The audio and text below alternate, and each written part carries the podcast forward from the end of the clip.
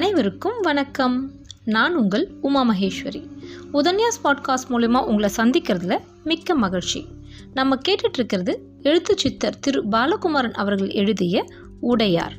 போன நாற்பத்தி அஞ்சாவது எபிசோடில் ஒரு சில விஷயங்களை அண்டர்லைன் பண்ணணும்னு தோணுது. அதாவது ராஜராஜர் சொல்கிறாரு சைவ சமயமே சமயம் சேர வாரிர் ஜெகத்தீரே அப்படின்னு கூவ தோன்றுது அப்படிங்கிறாரு. அதே மாதிரி யாருப்பா சொன்னா சிவன் கோபமானவர்னு? கிடையவே கிடையாது. சிவன் அன்பே வடிவானவர். அன்பே சிவம் அப்படின்னு சொல்கிறது ரொம்பவே நல்லா இருக்குது அப்புறம் ராஜராஜ சோழன் பேசுகிறத பார்த்தா கண்ணப்ப நாயனர் மாதிரி அவருக்கும் இறையோடு கலக்க அந்த ஒரு ஆவல் இருக்குது அப்படிங்கிற மாதிரி தெரியுது. அதை தான் அவர் பின்னாடி உலக மகாதேவி கிட்ட பேசும்போதும் சொல்கிறாரு பிறகு தன்னுடைய அரசியர்கள்கிட்ட அவர் பேசும் பொழுது உங்களோட ஊரில் போய் இந்த மாதிரி விஷயத்தை எக்ஸ்பிளைன் பண்ணி தேவையான சப்போர்ட் வாங்கிட்டு வாங்கன்னு சொல்லும் பொழுது கூட கடைசியில் சொல்கிறாரு இது கட்டளை கிடையாது யாசகம் அப்படின்னு. இவரை மாதிரி ஒரு மிகப்பெரிய ராஜா யாசகம் கேட்பாங்களா? அது மாதிரி தன்னை முன்னிலைப்படுத்திக்காம அவ்வளவு சப்மிசிவாக ஈகோ அழித்து அதுக்கு எவ்வளோ ஒரு ஒரு மேன்மையான ஒரு குணம் வேணும் அப்படின்னு பார்க்கும் பொழுது ராஜராஜரை எங்கேயோ வைக்க தோணுது. இப்போ கொஞ்சம் பஞ்சவன் மாதேவி கிட்ட வருவோம். எல்லாரும் கதை கேட்டுட்ருக்காங்க.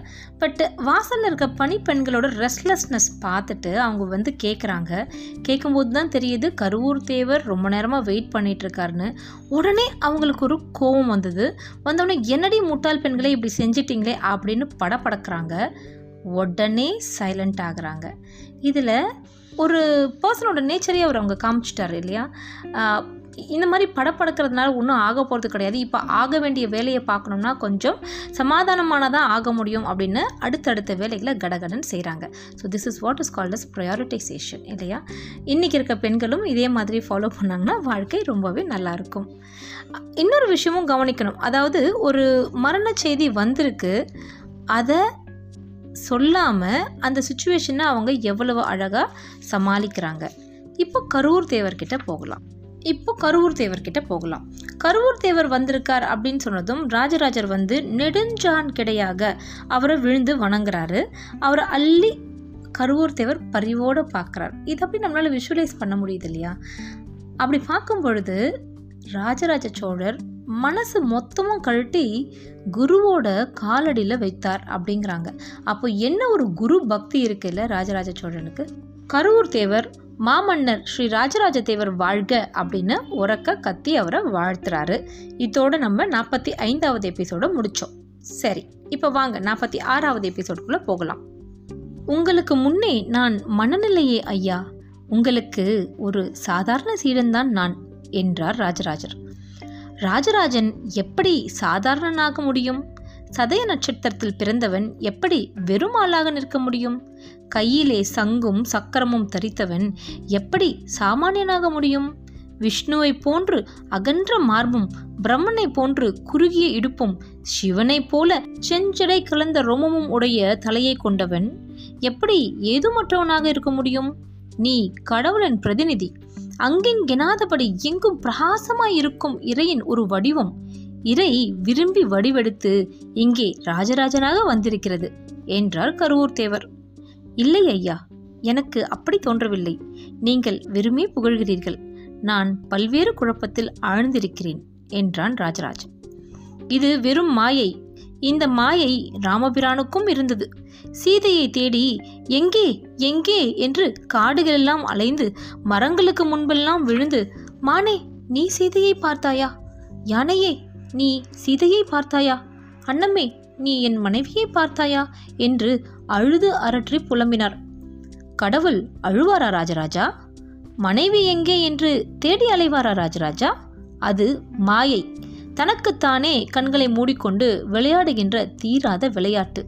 மற்றவர் தனக்கு அருகே வந்து தன்னை புரிந்து கொள்ள வேண்டும் என்று அவரே செய்த திட்டம். நல்லதை உணர்த்துகின்ற ஒரு கதை வேண்டும் என்பதற்காக கெட்டதை விட்டு தன் மனைவியை தூக்கி வர செய்து பிறகு தான் போய் சம்ஹாரம் செய்திட்ட ஒரு திட்டம். அதே விஷயம்தான் இங்கேயும் நடக்கிறது. இறைவன் உன் உருவில் வந்து தனக்கு ஒரு இருப்பிடம் அமைத்துக்கொள்ள முடிவு செய்துவிட்டது. இந்த பூமியின் ஒரு முக்கிய நரம்பில் மிக துடிப்பான நாடியில் குடியிருக்க விரும்பிவிட்டது. கரூர் தேவர் சொன்னார். ஐயா குருதேவரே கோவில் கட்டலாம் என்று நீங்கள் சொல்கிறீர்களா? ராஜராஜ தேவர் கேட்டார். வேறு எதற்காகவும் நீ இங்கு பிறக்கவில்லை ராஜராஜா. நீ செய்கிற எல்லா காரியமும் இதை நோக்கித்தான் நகர்ந்திருக்கிறது. இப்பொழுது அதற்குண்டான வேலை வந்துவிட்டது. ஆனால் குருதேவரே சூழ்நிலை சரியாகவே இல்லையே. மிக சரியாக இருக்கிறது ராஜராஜா. உன்னை வேகப்படுத்தத்தான் பல காரியங்கள் உன்னை சுற்றி நடந்து கொண்டிருக்கின்றன. உன்னை காலிடற வைக்கின்ற பல காரியங்களும் முன்னிலும் துரிதப்படுத்தவே முயற்சி செய்து கொண்டிருக்கின்றன. நீ யார் என்று எனக்கு தெரியும். பிறர் தடுக்கிற பொழுது மறுக்கிற பொழுது முடியாது என்கின்ற சொல்கிற பொழுது இயலாது என்று நினைக்கிற பொழுது இது நம்மால் இயலும் என்று நினைக்கக்கூடியவன் நீ. செய்ய வேண்டும் என்ற ஆவல் கொண்டவன் நீ. அடுத்த முகூர்த்தத்திலேயே கோவில் கட்ட கால்கோல் விழா நடக்கட்டும். மண் தோண்டி நீரூற்றி கல் நட்டு நாம் கோவில் வேலையை துவங்கி விடலாம் என்றார் கருவூர் தேவர். இதை சொல்லவா இவ்வளவு விரைவாக வந்தீர்கள்? அப்படி என்றால் சொல்லுங்கள் எப்பொழுது வேலையை துவங்கலாம்? ராஜராஜர் கேட்டார். இன்றே இப்பொழுதே வேலையை துவங்கலாம் கரூர் தேவர் மிக பெரியதாக புன்னகை செய்தார். மன்னர் அவரை வியப்போடு பார்த்தார். அவர் மனதில் மெல்ல ஒரு சஞ்சலம் புகுந்தது. ஐயா நான் விரதம் ஏதும் அனுஷ்டிக்கவில்லையே கங்கணம் ஏதும் கட்டிக்கொள்ளவில்லையே என்றார் ராஜராஜர். தேவையில்லை பரிசுத்தமானவர்களுக்கு எதற்கு விரதம்? மனதுக்குள் எப்பொழுதும் சிவனை பற்றியே சிந்தனை தோன்றுபவர்களுக்கு எதற்காக நியம நிஷ்டைகள்? நீ இறைவனோடே இருக்கின்ற இறையம்சம். உனக்கு இவையெல்லாம் தேவையில்லை ராஜராஜா. என்றார் கருவூர் தேவர். இவ்வளவு அவசரமாக செய்வதற்கு ஏதேனும் காரணம் இருக்கிறதா? ராஜராஜர் கேட்க கரூர் தேவர் மௌனமாக இருந்தார். பஞ்சவன் மாதேவி சட்டென்று பேசினாள். காரணம் இருக்கும் என்று நான் நினைக்கிறேன். இப்பொழுது நாம் கிளம்பலாமா?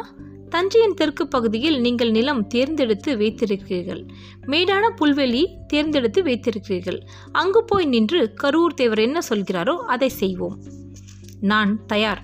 கரூர் தேவர் கிளம்ப ஆயத்தமானார். நான் போய் குளித்துவிட்டு வரட்டுமா? ராஜராஜர் கேட்டார். தேவையில்லை ராஜராஜா. எதற்காக குளியல்? இல்லை அந்த புறத்தில் மனைவிகளோடு உட்கார்ந்து பேசிக் கொண்டிருந்தேன் எது பற்றி பேசிக் கொண்டிருந்தாய் கண்ணப்ப நாயனார் சரித்திரம். அப்படியென்றால் அது நீ ஆயிரம் முறை குளித்ததற்கு சமாம். உன் மனைவியரும் குளிக்க வேண்டாம். வரச்சொல் அனைவரையும் வரச்சொல் பட்ட மகிழ்ச்சியும் நீயும் தேரில் ஏறிக்கொள்ளுங்கள். மற்றவர்கள் வேறு தேர்களில் பின்தொடரட்டும். பஞ்சவன் மாதேவி குதிரை ஏறி முன்னால் போகட்டும். எனக்கு ஒரு யானை கொடு. நான் மக்களை பார்த்தபடியே வர வேண்டும் என்றார் கரூர் தேவர் அடடா! முக்கியமான நேரத்தில் அமைச்சர் பிரம்மராயர் ஊரில் இல்லையே. அதனால் என்ன? மற்றவர்கள் இருக்கிறார்கள் அல்லவா? பிரம்மராயர் விரைவில் இங்கு வந்து கலந்து கொள்வார் கவலை வேண்டாம். ஆனால் பஞ்சவன் மாதேவி இங்கு அதிகாரிகள் யார் இருக்கிறார்கள்? திறமையானவர்கள் எவர் இருக்கிறார்கள்? அவர்களை உடனே இங்கு வர சொல் இப்பொழுது கோட்டைக்கு காவல் யார்? என்று கரூர் தேவர் வேகமாக கேட்டார். உடையார் ஸ்ரீ ராஜராஜ தேவருக்கு காரியம் செய்கிற பொய்கை நாட்டு கிழவர் ஆதித்தன் சூரியன் அவரை நாங்கள் மூவேந்த வேளாளன் என்று அழைப்போம். ஆஹா பார்த்திருக்கிறேன். உயரமாய் மெல்லிய உடம்பாய். நீண்ட மீசையாய் இருப்பாரே அவர்தானே? அவர் மிக கெட்டிக்கார பெரியவராயிற்றே வர சொல் அவரை தவிர வேறு யார் இருக்கிறார்கள்? சிறுதனத்து பெருந்தரம் கோவன் அண்ணாமலையான். அவரை நாங்கள் கேரளாந்தக விழுப்பறையன் என்று அழைப்போம். ஆம் அந்த இளைஞனும் கெட்டிக்காரன்தான். அவனுக்கு சமீபமாய் திருமணம் ஆயிற்றல்லவா? நல்லது அவனும் வரட்டும். பிறகு? காஞ்சிபுரத்திலிருந்து இங்கு வந்திருக்கிற உதயன் திவாகரன். இவரை நாங்கள் ராஜராஜ மூவேந்த வேளாளர் என்று அழைப்போம். நான் பார்த்ததில்லை வர சொல். உதயன் திவாகரன் என்ற பெயர் நன்றாக இருக்கிறது. வர சொல் வர சொல். கரூர் தேவர் கட்டளையிட்டார். என்னுடைய ஊரை சேர்ந்த வடுகன் என்பவர் இங்கே அதிகாரியாக இருக்கிறார். அவரை எப்படி அழைப்பீர்கள்? நித்த வினோத வளநாட்டு நல்லூர் நாட்டு பஞ்சவன் மாதேவி சதுர்வேதி மங்களத்து வடுகன் என்று அழைப்போம். உன்னுடைய ஊர்க்காரனா? நல்லது வர சொல். வேறு யார் உண்டு? ராஜராஜ தேவர் பெருந்தனம் கத்தி அரையன் மகன் கண்டையன் என்கின்ற ஒரு அதிகாரி இருக்கிறார். இவர் இளைஞர். இவரை ராஜராஜ கத்தி அரையன் என்று அழைப்போம் என்றாள் பஞ்சவன் மாதேவி. நமக்கு இளைஞர்கள் தேவைப்படுகிறார்கள். இவரையும் வர சொல். இறையினுடைய விளையாட்டு இது. இவர்களுக்குத்தான் கோவிலில் முக்கிய பங்கு இருக்கப் போகிறது. அதனால்தான் இவர்கள் இங்கே ராஜராஜருக்கு அருகே இருக்கிறார்கள். இவர்கள் ஐவரையும் நான் இப்பொழுதே பார்த்தாக வேண்டும். ஆள் அனுப்பி உடனே வரச் சொல். கரூர் தேவர் பரபரத்தார். மன்னர் உள்ளே போனார். ஈர துணியால் அவர் முதுகையும் முகத்தையும் துடைத்தார்கள். மெல்லிய கிரீடம் அமைத்தார்கள். அரசிகள் வேறு உடை கொடுக்க மன்னர் உடுத்திக் கொண்டார். நீலப்பட்டு வேட்டியை இடுப்பில் கட்டி பின்பக்கம் சொருகி மஞ்சள் பட்டை அதன் மேல் இருக்க கட்டி மேலே வெண்பட்டு அணிந்து இடது கையில் சிகப்பு துணி சுற்றி கொண்டார். நெற்றியில் திருநீரிட்டு கொண்டார். மார்பிலும் கழுத்திலும் முதுகிலும் தோளிலும் சந்தனம் பூசிக் கொண்டார். வேறு சில வாசனை திரவியங்களும் அவருக்கு பூசப்பட்டன. மெல்லிய குங்குமம் நெற்றியின் நடுவே தீட்டினார்கள். பெண்டுகளே நீங்களும் சீக்கிரம் தயாராகுங்கள். எங்கே வானவன் மாதேவி? விரைவில் அவர் தயாராக வேண்டும். என்னோடு தேரில் வர வேண்டும் என்றார் ராஜராஜர். அரசிகள் பல்வேறு திக்கில் ஓடினார்கள். நிறைய உத்தரவுகள் அங்கே போடப்பட்டன. மெல்லிய கூச்சல்கள் எழுந்தன. ஒரு பரபரப்பு அங்கே பற்றி கொண்டது. பஞ்சவன் மாதேவியும் கருவூர் தேவரும் தனித்து விடப்பட்டார்கள். குருதேவர் எது செய்தாலும் சரியாக இருக்கும் என்று எனக்கு தெரியும். ஆனால் ஒரு மாலை பொழுதில் திடுமென உள்ளே நுழைந்து இன்றே இப்பொழுதே பூமி பூஜை என்று சொல்கிறீர்களே இதுதான் புரியவில்லை. வாசலில் துக்க செய்தியோடு வேறு சிலர் நின்றிருக்க இப்பொழுது இந்த பூமி பூஜை எந்த விதமாக நடக்கும் என்று எனக்கு தெரியவில்லை. பஞ்சவன் மாதேவி கீழ்குரலில் பேசினாள். உன்னுடைய மனக்கலக்கத்திற்கு காரணம் புரியவில்லை. இது ஆசிர்வாதம். ஒரு நல்ல விஷயம் நடக்கும் பொழுது மிகப்பெரிய தடை உண்டாவது ஒரு ஆசிர்வாதம். அவர்கள் வேறு எங்கும் போகாமல் இங்கிருந்து இந்த வேலையை செவ்வனே செய்வார்கள் என்றார் கருவூர் தேவர் செம்பியன் மாதேவியா செவ்வனே செய்ய போகிறார்? அதுவும் ராஜராஜர் காரியத்தையே ஆசிர்வதிக்கப் போகிறார்? கேட்டாள் பஞ்சவன் மாதேவி.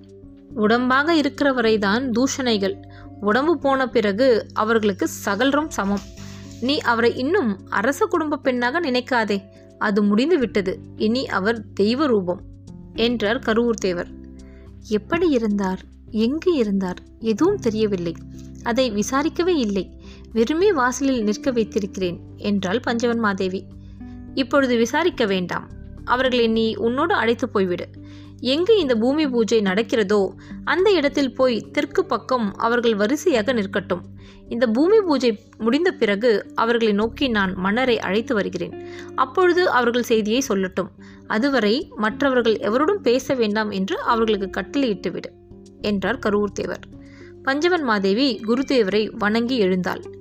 இது மிகப்பெரிய காரியம். இதை நீங்கள்தான் செவ்வனே நடத்தி வைக்க வேண்டும். மன்னருடைய வேகம் பார்க்கும் பொழுதும் அவர் இரவெல்லாம் தூங்காமல் அலைவது பார்க்கும் பொழுதும் மிக வேதனையாக இருக்கிறது என்று வேண்டிக் கொண்டாள். பஞ்சவன் மாதேவி நீ சொன்னது போல இது மிகப்பெரிய காரியம். எளிதில் நடக்கக்கூடிய விஷயம் அல்ல இது வேதனைப்படாமல் நடத்த முடியாது. பிரசவம் போல வலியும் அவஸ்தையும் தவிப்பும் அடைந்துதான் ஆக வேண்டும். அப்படி நடப்பதுதான் சிறப்பு. வலியற்று பிள்ளை பெற்றால் பாசம் வருமா? அதனால் தான் சொல்கிறேன் எது குறித்தும் கவலைப்படாதே. இறை தன்னை இங்கே நிலைநிறுத்திக் கொள்ள முடிவு செய்துவிட்டது. மொத்தமும் இறைவனிடம் ஒப்படைத்துவிடு. மிகப்பெரிய விஷயம் ஒன்றும் உருவாகப் போகிறது. காலத்தால் அழிக்க முடியாத ஒரு சரித்திர சின்னம் இங்கே நிறுவப்படப் போகிறது. ராஜராஜனின் புகழ் உன் புகழ் உலக மகாதேவியின் புகழ் இங்குள்ள அரசிகளின் புகழ் மந்திரிகளின் புகழ் சேனாதிபதிகளின் புகழ் என் புகழ் கடைசி வரை இந்த பூமியில் நிலைத்து நிற்கப் போகிறது. நாம் மிக முக்கியமான காலகட்டத்தில் இருக்கிறோம். கிரகங்களின் சேர்க்கை மிக அற்புதமாக இருக்கிறது. எனவே இது நம்மால் முடியுமா என்ற ஒரு கேள்வியை அறவே தூக்கி போட்டுவிட்டு இறைவன் இங்கே ஏதோ நடத்தி கொண்டிருக்கிறான் என்ற எண்ணத்தோடு செயல்படு. இல்லையெனில் சிக்கிக்கொண்டு மனவேதனைப்படுவாய். நான் சொல்வது புரிகிறதா? வேறு எவருக்கும் இது புரியாமல் இருக்கலாம். உனக்கு புரிய வேண்டும் பஞ்சவன்மாதேவி. புரியாதவருக்கு நீ சொல்லித்தர வேண்டும். கரூர் தேவர் வேகமாகவும் சற்று கோபமாகவும் பேசினார். பஞ்சவன் மாதேவி அவரை பார்த்து கை கூப்பினாள். முடிந்த அளவில் இதை புரிந்து கொள்ள முயற்சி செய்கிறேன். அப்படியே நடக்க பிரயத்தனம் செய்கிறேன். ஆனால் என்னை மீறி குழந்தை போல நான் சில சமயம் தடுமாறி விடுகிறேன் என்றாள் பஞ்சவன் மாதேவி. அப்பொழுது இந்த கிழவனின் பெயரை சொல் பஞ்சவன் மாதேவி. கருவூரா கருவூரா என்று கூவு. நான் வந்து நிற்பேன். ஆனால் அப்படி கூவும்படியான வேதனைகள் உனக்கு எதுவும் நிகழாது இருக்கட்டும். கரூர் தேவர் பஞ்சவன் மாதேவி ஆசிர்வதித்தார். இத்துடன் இந்த நாற்பத்தி ஆறாவது அத்தியாயம் முடிவடைகிறது. கரூர் தேவருக்கு என்னவா கோபம் வருதுல்ல? அண்ட் இவ்வளோ சீக்கிரமாக திடுதிப்புன்னு வந்து வா வா இன்னைக்கு போய் அடிகள் அடிக்கல் நாட்டலாம் அப்படின்னு சொல்கிறாரு இதுக்கு பின்னாடி கண்டிப்பாக பல காரணங்கள் இருக்கும்னு நினைக்கிறேன். நம்ம அடுத்த அடுத்த அத்தியாயத்தில் அதை பார்க்கலாம். அதுவரை உங்களிடமிருந்து நான் விடைபெறுகிறேன். நன்றி வணக்கம்.